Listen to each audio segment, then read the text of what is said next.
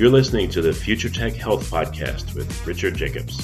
Until I reached age 40, I never realized the obvious that we all have medical issues, or we at least have a family member or close relation that had, has, or will have them in the future. Medicine and biological systems are the final frontier. Until we've conquered death, figured out how life began, cured cancer, and understood our purpose in the universe, there's a heck of a lot to talk about when it comes to our health. Future Tech Health means I'll be covering futuristic topics that are actually already in clinical trials, or even starting to appear on shelves or by prescription, or available for your own use. We dive deep into stem cells, CRISPR Cas9, the science of sleep, epigenetics, medical testing, cancer, ketogenic diets, stem cells, aging, regenerative medicine, and more. My goal for you, the listener, is to learn from these podcasts you may very well learn something that may change the course of your life for the better, steer you towards a new career, or give you insight into addressing a serious medical problem. Remember, however, this podcast and its content is informational in nature only. No medical, tax, legal, financial, or psychological advice is being given. If you enjoy the podcast, please listen, subscribe, like, and share it with friends. Thank you. Hello, this is Richard Jacobs with the Future Tech and Future Tech Health podcast. And I have Brett Younginger. Uh, he's a postdoc researcher at University of Washington in the Department of Plant Pathology. So, Brett, thanks for coming. How you doing? I'm doing well, thanks. Thanks for having me. Yeah. So, tell me. Um, I didn't even know there really was such a thing as plant pathology, but uh, what what got you interested in plants in the first place, and then what led you to your current focus? Um, always been a plant lover. That's something that I've connected with inherently throughout my entire life. Um, strangely enough, had a sunflower garden when I was six or seven years old that I uh, planted and tended, and um, spent a large portion of my childhood wanting to be a farmer in some form or another.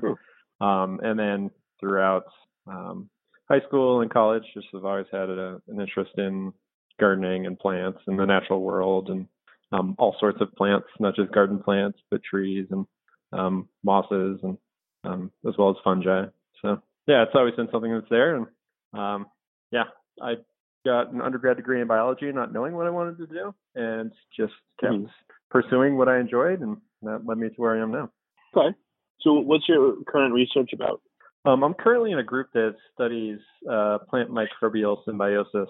Um, specifically, we study leguminous plants, so think peas, beans, um, in the plant family Fabaceae. So um, these plants form symbiotic relationships with bacteria in the soil that are able to convert nitrogen in the atmosphere that um, is the most abundant gas in our atmosphere, but it's in an unusable form for plants. So they can convert that atmospheric nitrogen into a plant usable form, plant fertilizer, essentially.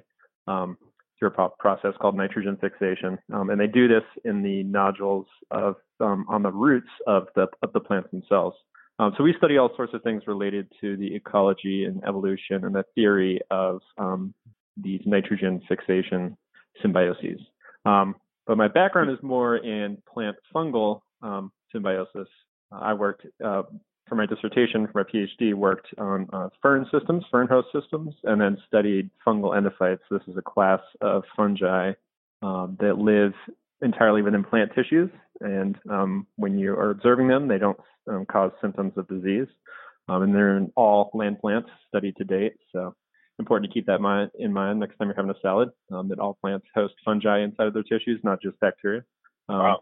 But yeah, uh, so moving more into the bacterial end of things since I've um, been in this postdoctoral position, um, but it's been a lot of fun um, studying some new systems and doing some really exciting research. So how does nitrogen fixation work? What's some, what are some of the steps in the process? Um, yeah, sure. So it's uh, atmospheric nitrogen, as I've said, and this has to permeate um, through the soil. Um, and then also through the uh, root tissue of the plant where the bacteria are housed in these nodules. Um, and then the bacteria are able to uh, cleave the the dinitrogen bond, which is a triple bond, really hard to break, an energy intensive mm. process.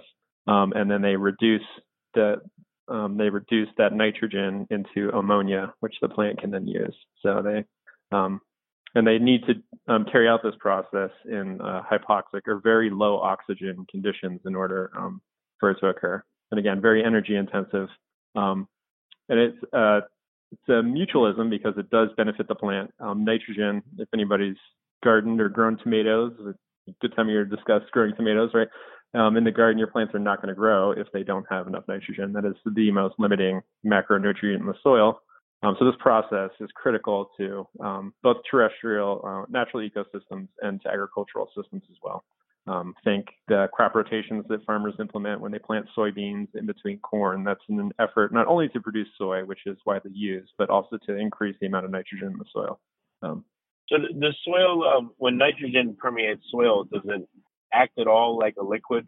You know, the nitrogen that is it just in the interstitial spaces in the soil particles, or does the nitrogen somehow, I don't know, join with the soil and, and become in a different form instead of just gaseous nitrogen? Yeah, it's uh, it, it's I, I I should answer this question with a caveat that um, I'm not a physicist or a um, soil chemist um, in any regard, but um, my understanding is that it does permeate as uh, dinitrogen as N2. Um, it's okay. not it's not entering in a form that is um, altered um, because it's very stable um, as dinitrogen because of that triple bond. Right. Yeah, and I read about like the, the Haber-Bosch process to yeah, yeah. take atmospheric nitrogen and make ammonia from it, and that's like right. very high temperatures and pressures. But yet uh-huh. these bacteria do it without those things.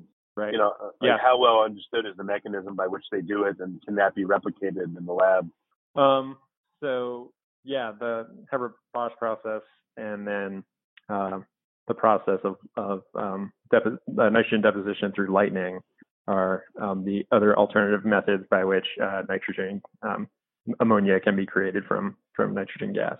Um, I am not that well versed in uh, the fine scale mechanistic understanding of um, the process, but I, I, know it is well studied, um, and it it is it happens through an enzyme called nitrogenase, and that enzyme itself is what is sensitive to oxygen. Um, so it can actually, oxygen can inhibit the enzyme from um, cleaving that um, or trinitrogen bond, um, and then uh, further inhibit the reduction into ammonia. Um, so yeah, I'll, I'll, leave that to the biochemists. That's certainly mm. my area of expertise. Um, but yeah, critical process to the green that we see on our planet. You know, were not for this process, uh, our plant our planet would not be as green as it is. Suffice to say. Well, what, I mean, what is the focus leguminous, within, Yeah, go ahead. Uh, leguminous plants exist. Um, they're near um, cosmopolitan. Near, they have a near cosmopolitan distribution. Um, it's a very large and successful plant family. So, I mean, think acacia trees. Um, I, I, mentioned things like uh, beans and peas. Those are more cultivated plants, but certainly they have wild uh, counterparts as well things like clover um, and uh, medics and all sorts of plants, and, and they're all over the world and really can facilitate the existence of other plants that need that nitrogen to grow. So I mean, these plants will oftentimes be some of the earliest to colonize, um, and they'll build up nitrogen. Um, in disturbed habitats, will be the first to colonize. They'll build up nitrogen in the soil, and then other plants can come in after them um, and and make a living. Oh, so they don't use all the all the what ammonia that's produced by the bacteria, and a lot of it just stays in the surrounding soil, or or how do the other plants get nitrogen from their activity? Um, so eventually, when those plants um, die or senesce, um, those nodules and um, can slough off into the soil, and then they will deposit that nitrogen in the soil. Oh, okay. So there's stores of, of large amounts of nitrogen that's available, and then they go mm-hmm. into the soil, yeah, and then they become part of the matrix. Okay. Yeah, yeah. So what's your what's your specific area of study then in the nitrogen fixation process? Um, currently working on a few projects.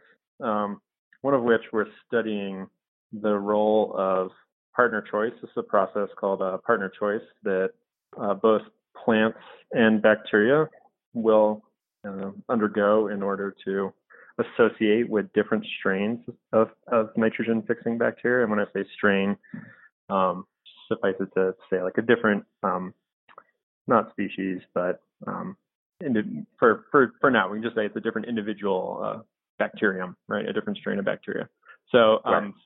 Certain bacteria are better or worse at undergoing nitrogen fixation, um, and we're interested in how plants are, if they are, and how they are discerning what is a better nitrogen fixer and what is um, discerning better from worse in the soil, right? Because if these plants could discriminate between better and worse strains of bacteria in the soil, it would um, provide a fitness benefit to them, which would in turn, you know, they would leave more offspring, and seems like that would be adaptive. So that's something we're interested in. Um, we're currently conducting some greenhouse studies, um, examining uh, how how ready this how readily this process occurs, and um, yeah, I guess. Well, how do you know that? It, how do you know that it uh, does occur? Like when you looked at, you know, let's say I don't know, a particular kind of, you know, pea plant.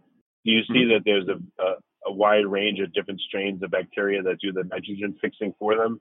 And do you see yeah, that within so, a small area that's planted?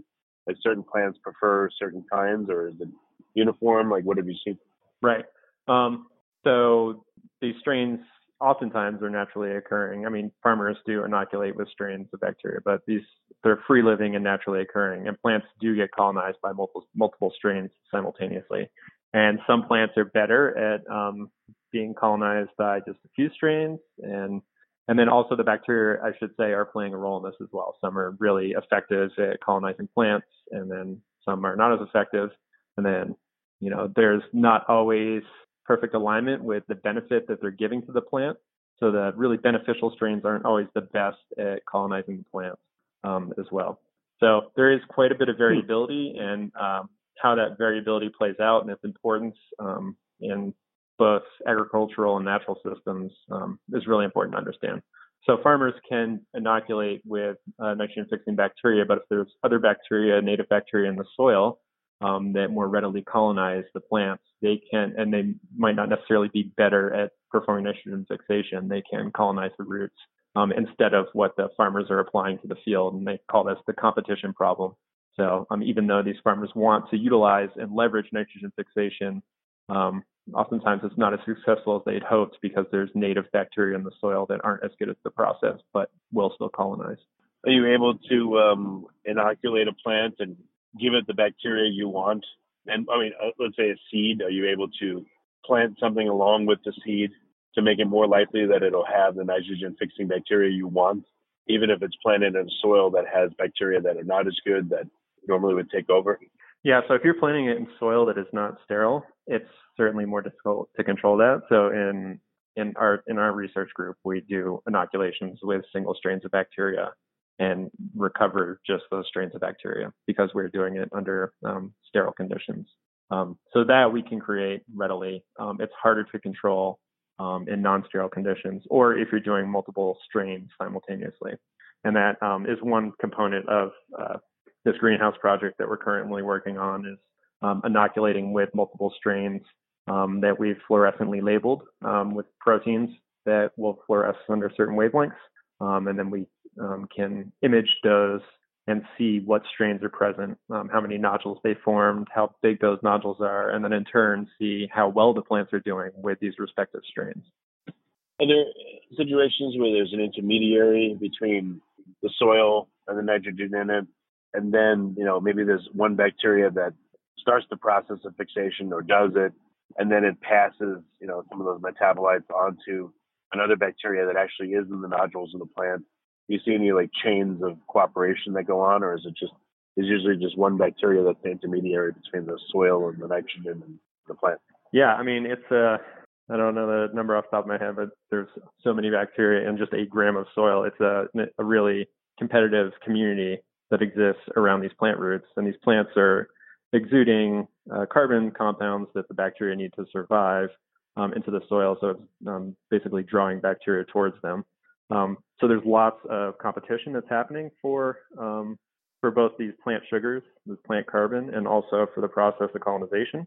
And then, even though these bacteria, it may be uh, a predominant strain of, bac- of nitrogen fixing bacteria that are in a nodule, there will also be other types of bacteria that co colonize. And those are certainly beneficial. So, a plant, in return for getting this nitrogen, it's not a one sided relationship. The plant will return carbon and sugars even more so um, to these nodules where the nitrogen fixing bacteria are housed. Um, but um, other bacteria that don't fixed nitrogen are able to exploit this and coexist in these nodules with the nitrogen fixing bacteria. So that's a whole nother layer upon that, you know. Right. Have you tried an experiment where you have uh, you have sterile soil, and on the left, you know, like you, you put a plant in there, and like Uh-huh. you know, on the left side you put strain A, and on the right side you put strain B, and see which one the roots prefer- preferentially grow towards.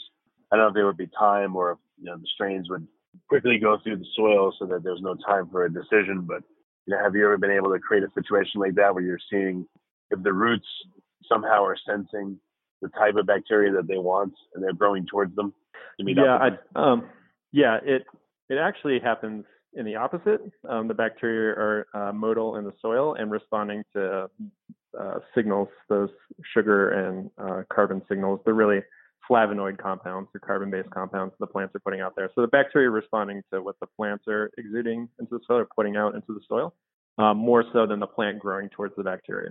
Well, I heard that roots seek moisture and they can sense Yeah. it Yeah, through the Yep. soil And- matrix. so and- maybe and- they are doing some kind of reciprocal stuff. too. Yeah, yeah, potentially. I'm not sure if that's known. So maybe uh, that's a new future research direction that we should we should check out. But yeah, plant plant roots are certainly responding um, to uh, sources of nitrogen in the soil too. So I mean they they're carrying out foraging as well. Is it is it possible to put a plant and have like split up the root bundle so that Mhm. half of the roots go into one type of soil that's isolated from the other half of Yeah. the roots and see what that does? Like you preferentially water one side and you put Mhm. certain bacteria in one side. And, you know, what kind of have you done that kind of stuff? Uh, I have not split root uh, experiments is what they're called, um, Okay. but um, they are notoriously difficult. But they are, they are conducted um, regarding uh, root morphology in response to uh, nitrogen fixing bacteria um, inoculations. I am not familiar with research that's investigated that, but that does not mean it doesn't exist. Um, but yeah, Okay. I think uh, at the end of this podcast, I'm going to check it out, see if it does exist. Excellent. I, su- I, su- I So- suppose I should give you give you acknowledgments if a publication results from that. Oh, I, I appreciate it. Um, it- within the, like individual nodules, are you seeing like the Mhm. composition of bacteria is very different, or is it pretty uniform throughout a whole bunch of nodules?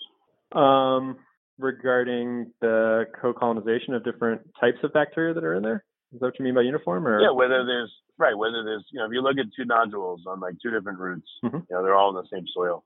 Will they have the same set of bacteria in them, or is it different types of co-colonization that goes on in different nodules for some reason? Maybe certain nodules are closer to the the heart of the root bundle, and others are further out, and therefore they preferentially give out different compounds and attract different types of bacteria. You know, have you seen that? Yeah, yeah, sure. I mean, they they are communities, and they do vary um, throughout the soil based on who is in the soil, who is near, and also, as you've said, um, where it's located physically um, on the plant.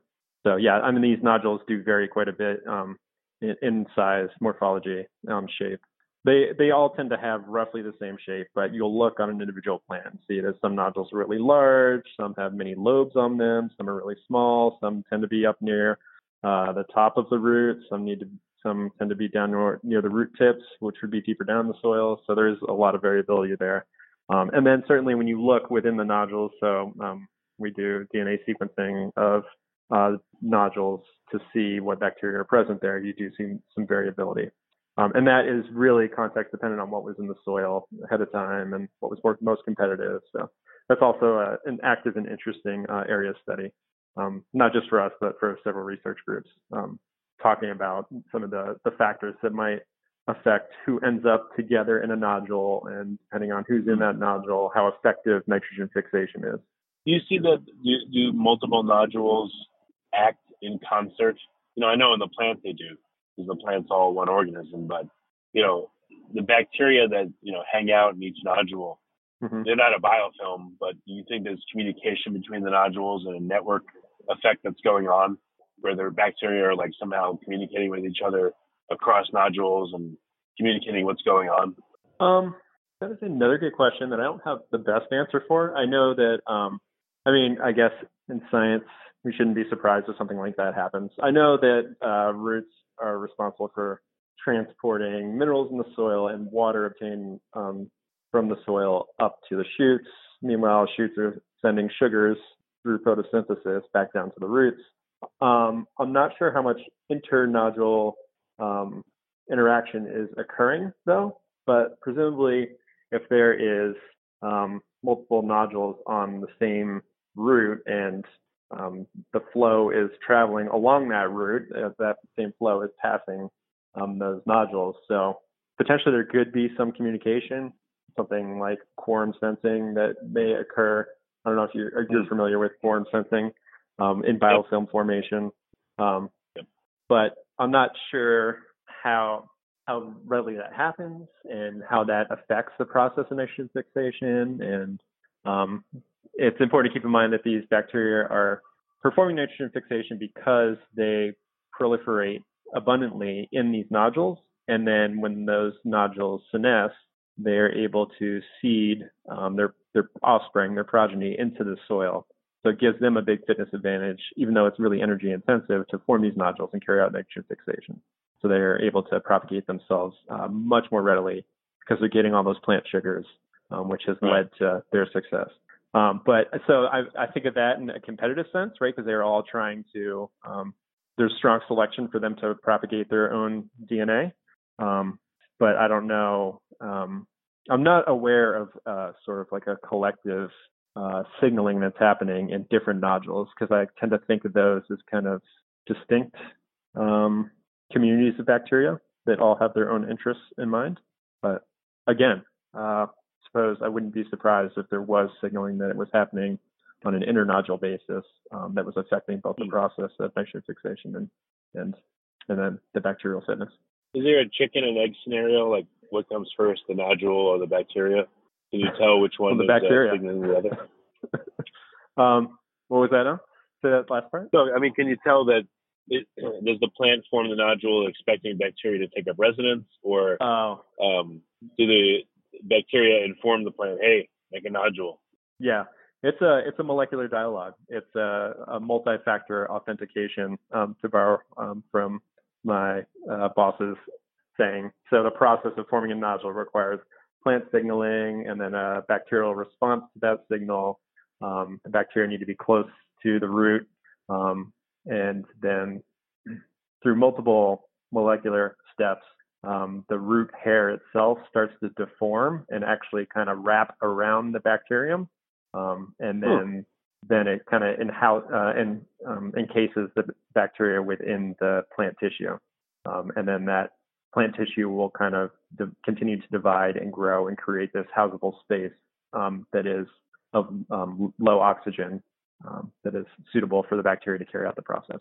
Um, also, there's a lot of overlap between uh, plant pathogen signaling. So plants need to be able to discern pathogens in the soil.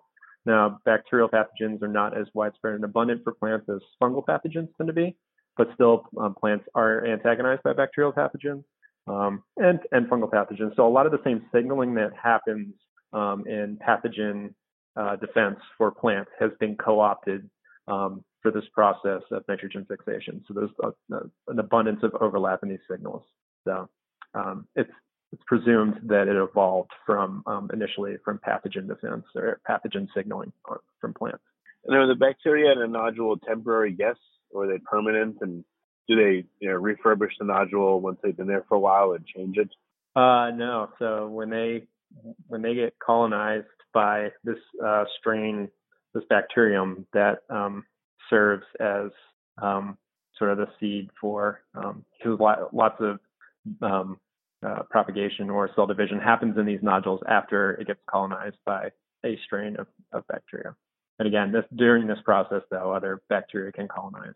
Uh, but it's not like there's, um, to best of my knowledge, there's not, there's not a lot of turnover between strains once this nodule is formed. It's more that it gets colonized by a strain um, or two strains simultaneously. That also happens, or multiple strains.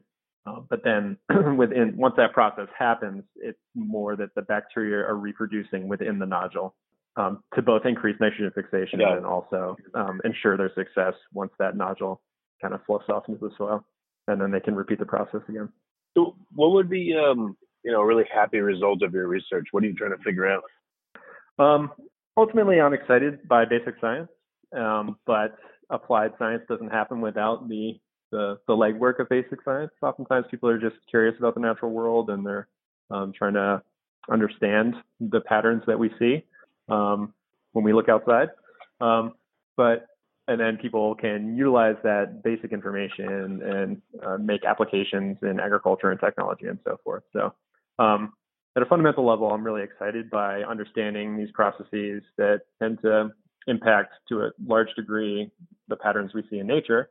Um, but also, uh, really closely related to that is if we understand these patterns, how plants are discerning between different strains of bacteria in the soil, this can definitely help us leverage using nitrogen fixing bacteria in agricultural conditions, um, mm-hmm. which is of very high need because we have um, soil erosion and um, water pollution happening from our current fertilization practices. Um, so there's a very strong interest in leveraging nitrogen fixation, naturally occurring nitrogen fixation um, in both legumes and leguminous plants, ones that already are able to carry that out, but also transferring that to um, other plants that don't naturally carry out nitrogen fixation. So there's a, a big push um, from the Department of Agriculture, USDA, um, to understand how we are uh, potentially able to transform uh, non-nitrogen fixing plants into nitrogen fixing plants. So like cereal crops, for example, wheat I know is one that they're interested in uh, seeing if we can transform them and make them nitrogen fixing uh, plants. So, I mean, understanding how plants are able to discriminate between different strains of bacteria in the soil um, would go a long way towards um, engineering plants that um, could potentially carry out nitrogen fixation. Although they, what would be the benefit of uh, what would be the benefit of a legume, for instance, doing nitrogen fixation so that other types of plants can grow in the same area it grows? Is it, is it doing it to help um, the other plants? Is it just like a no. coincidence that it does? No, it's got its own best interests in mind. It's important to keep to remember that. Um, but yeah, it's it's uh, so when nodules do naturally senesce off of the roots, that becomes available for for other plants. But um, for the time being, when that plant is existing in that space, it is trying to hold its own ground and just obtain enough nitrogen for its own growth and, and reproductive success.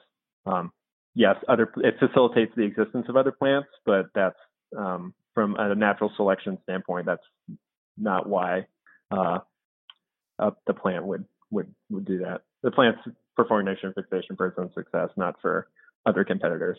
Hmm. It's, a, it's a cold world out there in the natural world. So kind of like what's what's the every best, individual uh, in it for themselves. Yeah, I got you. What, what's the best nitrogen fixer you know? And combined uh, with the best nitrogen fixing bacteria, like are there any super fixers I, out there? Yeah, I mean, well, we have strains that tend to be really good at fixing, and other strains that tend to not be so good. And that's an interesting question. How does that um, play out in in natural communities? Why does that even occur? Why aren't all strains really good nitrogen fixers? Um, and we we do have some understanding of that through both theoretical and uh, empirical work as to why some bacteria are really good and some are bad. And um, and also from the plant perspective, some plants are really good at discriminating um, amongst different strains of bacteria. And then plants also are able to cut off the, the flow of oxygen and potentially nutrients to bacteria after they colonize the roots and if they're not doing a good job of nitrogen fixation. So we do know that as well. Um. So yeah, um, but we do see, I don't know about um, individual plant species uh, leguminous plants, which happen to be really good at um, forming nodules versus uh, different strains. But the, the, plants that we work with, uh, we work largely with uh, clovers, trifolium, um, uh, but naturally occurring ones, not forage ones, uh, wild wild clovers we work with, and also with um, which is a, a, classic nitrogen fixing plant that is is widely utilized for research. Um, but yeah, we see broad variability in different genotypes, different genes, um, different plants that are able to form these nodules, and then different strains as well. Mm. Yeah, that variability is is very intriguing, and it again that would go a long way towards um, pairing up leguminous plants with the with the best bacteria. So if we could figure out some of this um, the partner choice that I was speaking to earlier, if we can better understand that, it's more likely we'll be able to pair up um, certain genotypes of plants with the best strains of bacteria. Yeah. Okay. Well, very good. Um, oh, what, what's the best way for people that are interested to, you know, learn more? Should they go to like the lab website or university website, yeah. or should they contact you directly? What What do you recommend? Yeah, um, they should check out our lab website. Um, it's Symbiomics, like symbiosis, only omics, um, symbiomics.com. Um, at, we're the Friesen Lab here at Washington State, so uh, definitely check us out. And there's a, a, lot of interest around this process, obviously, uh, in agricultural settings and um, just natural settings. People are really intrigued by this process because of how important it is. Um, so there's lots of information out there, and it's not all really dense um, science information, science science heavy writing. Um, but yeah, and uh, I think the Gates Foundation just uh, funded uh, a startup that is trying to leverage nitrogen fixation in non-traditional uh, plants as well. So there's it's very uh, very trending field of research because there's a growing human population that we need to feed, and in order to do that, we're going to need more nitrogen, and the nitrogen is going to have to come from more sustainable forms, and that form mm-hmm. is through this process. Well, very good. Well, Brett, thanks for coming on the podcast. I appreciate it. Yeah, thanks for having me. It's been a pleasure.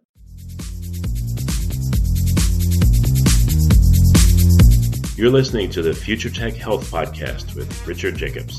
Until I reached age 40, I never realized the obvious that we all have medical issues, or we at least have a family member or close relation that had, has, or will have them in the future. Medicine and biological systems are the final frontier. Until we've conquered death, figured out how life began, cured cancer, and understood our purpose in the universe, there's a heck of a lot to talk about when it comes to our health. Future Tech Health means I'll be covering futuristic topics that are actually already in clinical trials, or even starting to appear on shelves or by prescription, or available for your own use. We dive deep into stem cells, CRISPR Cas9, the science of sleep, epigenetics, medical testing, cancer, ketogenic diets, stem cells, aging, regenerative medicine, and more. My goal for you, the listener, is to learn from these podcasts you may very well learn something that may change the course of your life for the better, steer you towards a new career, or give you insight into addressing a serious medical problem. Remember, however, this podcast and its content is informational in nature only. No medical, tax, legal, financial, or psychological advice is being given. If you enjoyed the podcast, please listen, subscribe, like, and share it with friends. Thank you.